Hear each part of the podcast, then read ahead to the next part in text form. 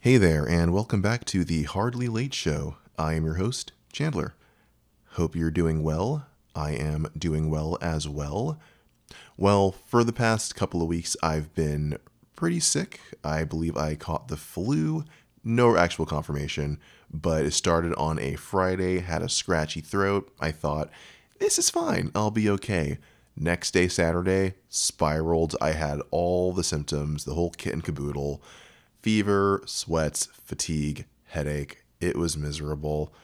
But you know what? I took the time to take care of myself. I got a lot of rest, drank lots of water, made various soups. And I can say 2 weeks later, I feel pretty great. Still kind of phlegmy, but, you know, hanging in there. And that's kind of the theme for today's episode, which is self-care. And I don't have any comprehensive definition at all, but in my mind, it is just making sure your physical needs are met to support your mental health and physical health. And that's something that I have struggled with for most of my life, I could say. And all I have to say is that I'm really proud of myself this year, especially when the biggest challenges have been understanding my own needs, resting, making space for myself. So I'm really proud that I stuck the landing. One time I did not stick the landing and completely face-planted, and that was in 2018. I essentially, to put it shortly, I ate a contaminated sandwich and got severe food poisoning and spent a week in the hospital. Essentially I was meeting a friend for an outing, and it was a Saturday. It was Saturday morning. I left my apartment. I didn't eat anything, and I'm like, oh, you know, I'm really hungry. I should get something before I meet up with my friend. So I went to this remote hole-in-the-wall middle of nowhere, sketchy bodega, deli, corner store situation, and I ordered a breakfast sandwich, which was a bacon, egg, and cheese. Very tasty. I ate it, felt fine. The day went on, it was great.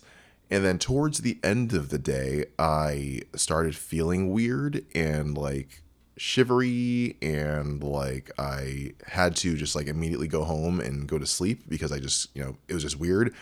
And then the Sunday, symptoms got a little worse. Then I started like pooping, and I was like, oh, it's just like, you know, minor diarrhea. Maybe I just got like a little bit of food poisoning. It's fine. And then Monday, like it was a lot worse. I was pooping a lot more frequently. And I was like, you know what? I'm just going to check myself into urgent care, see what's going on. And when I got there, they didn't really take my situation seriously. They tried to essentially send me home and just say, you know, drink some water, sleep it off, you know, just basic self-care advice. And essentially, they didn't believe me until I gave them a live demonstration of evacuating my bowels in front of them, because at that point, like, it gotten so bad I couldn't control myself anymore. And no, that's all I needed. And they sent me to the hospital, and I got some tests done, and I was admitted to the hospital. And yeah, that was a very rough time. I could not stop pooping. I was really exhausted. Haven't used the bathroom that often. I had no energy. I didn't watch any TV. I barely touched my phone. All I had the energy to do was just look out the window and contemplate my existence. And that sounds really dramatic and dark, but, you know, hey, it's like also weirdly a spiritual moment, so I'm grateful for it, I guess. So yeah, that sandwich essentially gave me dysentery, and if you're not familiar with that, it's like an illness, which is like, I guess, severe food poisoning caused by a bacteria, which essentially causes you to poop until you die. Essentially, basically, your body can't hold water, and it just forcibly expels it until you die of dehydration, and that's really scary, and I can't believe I brought back dysentery in the 21st century. But, yeah, life-changing moment for sure, and I eventually got better, and lost some weight, you know, skinny legend over here. I could almost see my abs, and 10-10 would do it again. I'm kidding. But yeah, no, it was hell. I do not recommend it to anyone. So please be very mindful of what you're eating. And try to go to a place that has high traffic, so you know that they are changing their ingredients frequently for fresh ones. But that was just a minor lesson. The biggest lesson I believe that I learned was, of course, self-care. At the time and currently, I live in a big city, major city, by myself. My family isn't nearby. And to be in the hospital and that sick without, like, any real support was kind of scary. And I learned that, like, if I'm going to be doing this, if I'm going to be living this, like, life of freedom and being independent, I have to take better care of myself. Mommy and daddy can't be there, so now it's on me to be an adult and meet my needs. But of course, this is me in 2022 saying this with the power of hindsight. At the time, I did not get that lesson at all. Just head empty. I just went about my life. So yeah, from being hospitalized in 2018 to quitting my part-time job in 2022, I essentially spent about 4 years just ignoring my needs and neglecting my health and not really taking it seriously. I mean, full disclosure, I don't even remember the last time I had a physical. So, you know, that's a goal for me next year, is just, you know, booking that appointment and getting that done. And, you know, it's hard to think about those things when you're in survival mode and you're projecting these negative futures and you feel like you have to, I'm speaking for myself, of course, but feeling like, you know, I have to work extra in order to save money and make money so that, you know, to avert some potential cataclysmic future that may not ever happen. But, you know, better safe than sorry. I'd rather have the money than not have the money. And, but what I didn't realize at the time, I was sacrificing a lot, you know, sacrificing peace of mind, sacrificing rest, sacrificing my health, of course. And it took me essentially 4 years to reach a breaking point. And that's when I started this podcast. So, you know, that's growth. I gotta pat myself on the back. It's kind of ironic for me, at least, that I engaged in survival mode for so long, which, you know, is a method, a tactic to keep yourself alive. However, I, at the same time, completely ignoring my health and neglecting myself, which is much more of a threat to my survival than, you know, making sure that I'm making enough money to pay bills and stuff. And this is not an anti-capitalism podcast, but not going to say it, but going to say it. That's the power of capitalism. It's wealth before health. And it's really unfortunate.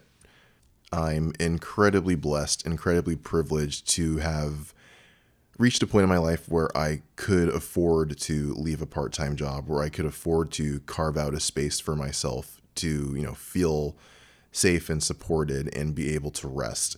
Not everyone has that luxury, and some people are really in the grind and they really don't have a way out at the moment. But I hope that my experience could at least inspire somebody, or, you know, give them something to think about and just understand that, like, there is no, you know, there is no survival without taking care of yourself. There is no security or safety or, you know, whatever future you're trying to avert. You're not going to get to that future if you're dead because you ignored your health and didn't take care of yourself. So that's just my 2 cents. I think traditionally my struggle with self-care was that I didn't always know what it looked like. I didn't have the best examples growing up. My dad was a working man. He got up in the morning, worked all day, came home, made dinner, watched a little TV, went to bed, worked again. And, you know, he wasn't really able to teach me those things. And I don't think he's ever really been to the doctor, didn't really take us to the doctor unless it was like an emergency. I don't think I even went to the dentist that often as a kid. And you know what? Not blaming him. He did the best he could with what he knew and what he had. And I'm a grown up now, so now it's my responsibility. So I am really trying to take this seriously in terms of understanding what my needs are, identifying those needs. And I discovered that self-care looks different to different people. So what works for me is obviously not going to work for someone else.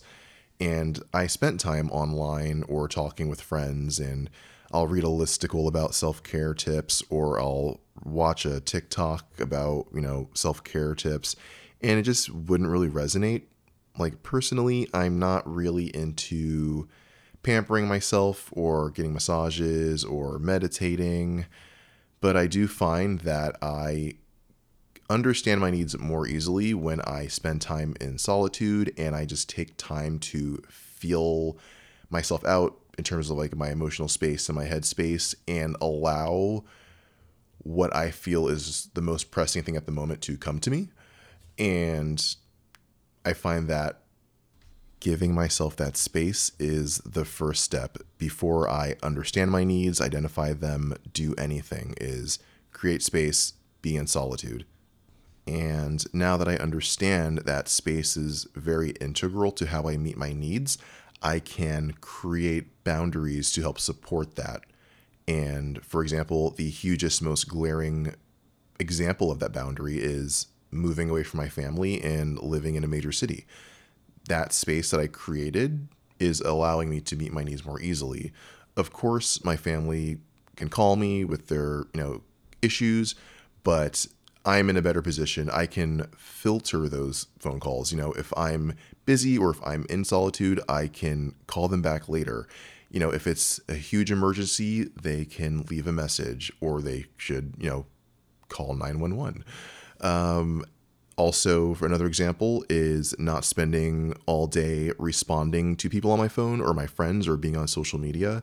I have like pretty much a hard out around like 11 p.m. where I will not respond to any messages or text messages or, Instagram DMs, because I want to go to sleep. And if I am online, I will spend hours past my bedtime talking to them. And while it's fun, it's not good for my personal life. I have work in the morning. I have things to do. So I'm glad that I've established that boundary and really stuck to it. It's always been hard for me to have boundaries and enforce them. As I've mentioned before, I grew up a people pleaser. That's how I was raised and conditioned. And when you're a people pleaser, you don't really have boundaries. They're not taught. You're taught to meet the needs of everyone else and ignore your own. And it took me most of my adult life to understand like how I, not having boundaries, allowed other people to essentially override my own needs and steamroll my own needs to the point where I could not identify them. So space is very, very important to me, because it allows me to know where my needs begin and someone else's needs end, so I can, properly assign personal responsibility. Besides boundaries and space, another method of self-care that I find personally fruitful is writing. I believe I mentioned that I journal occasionally.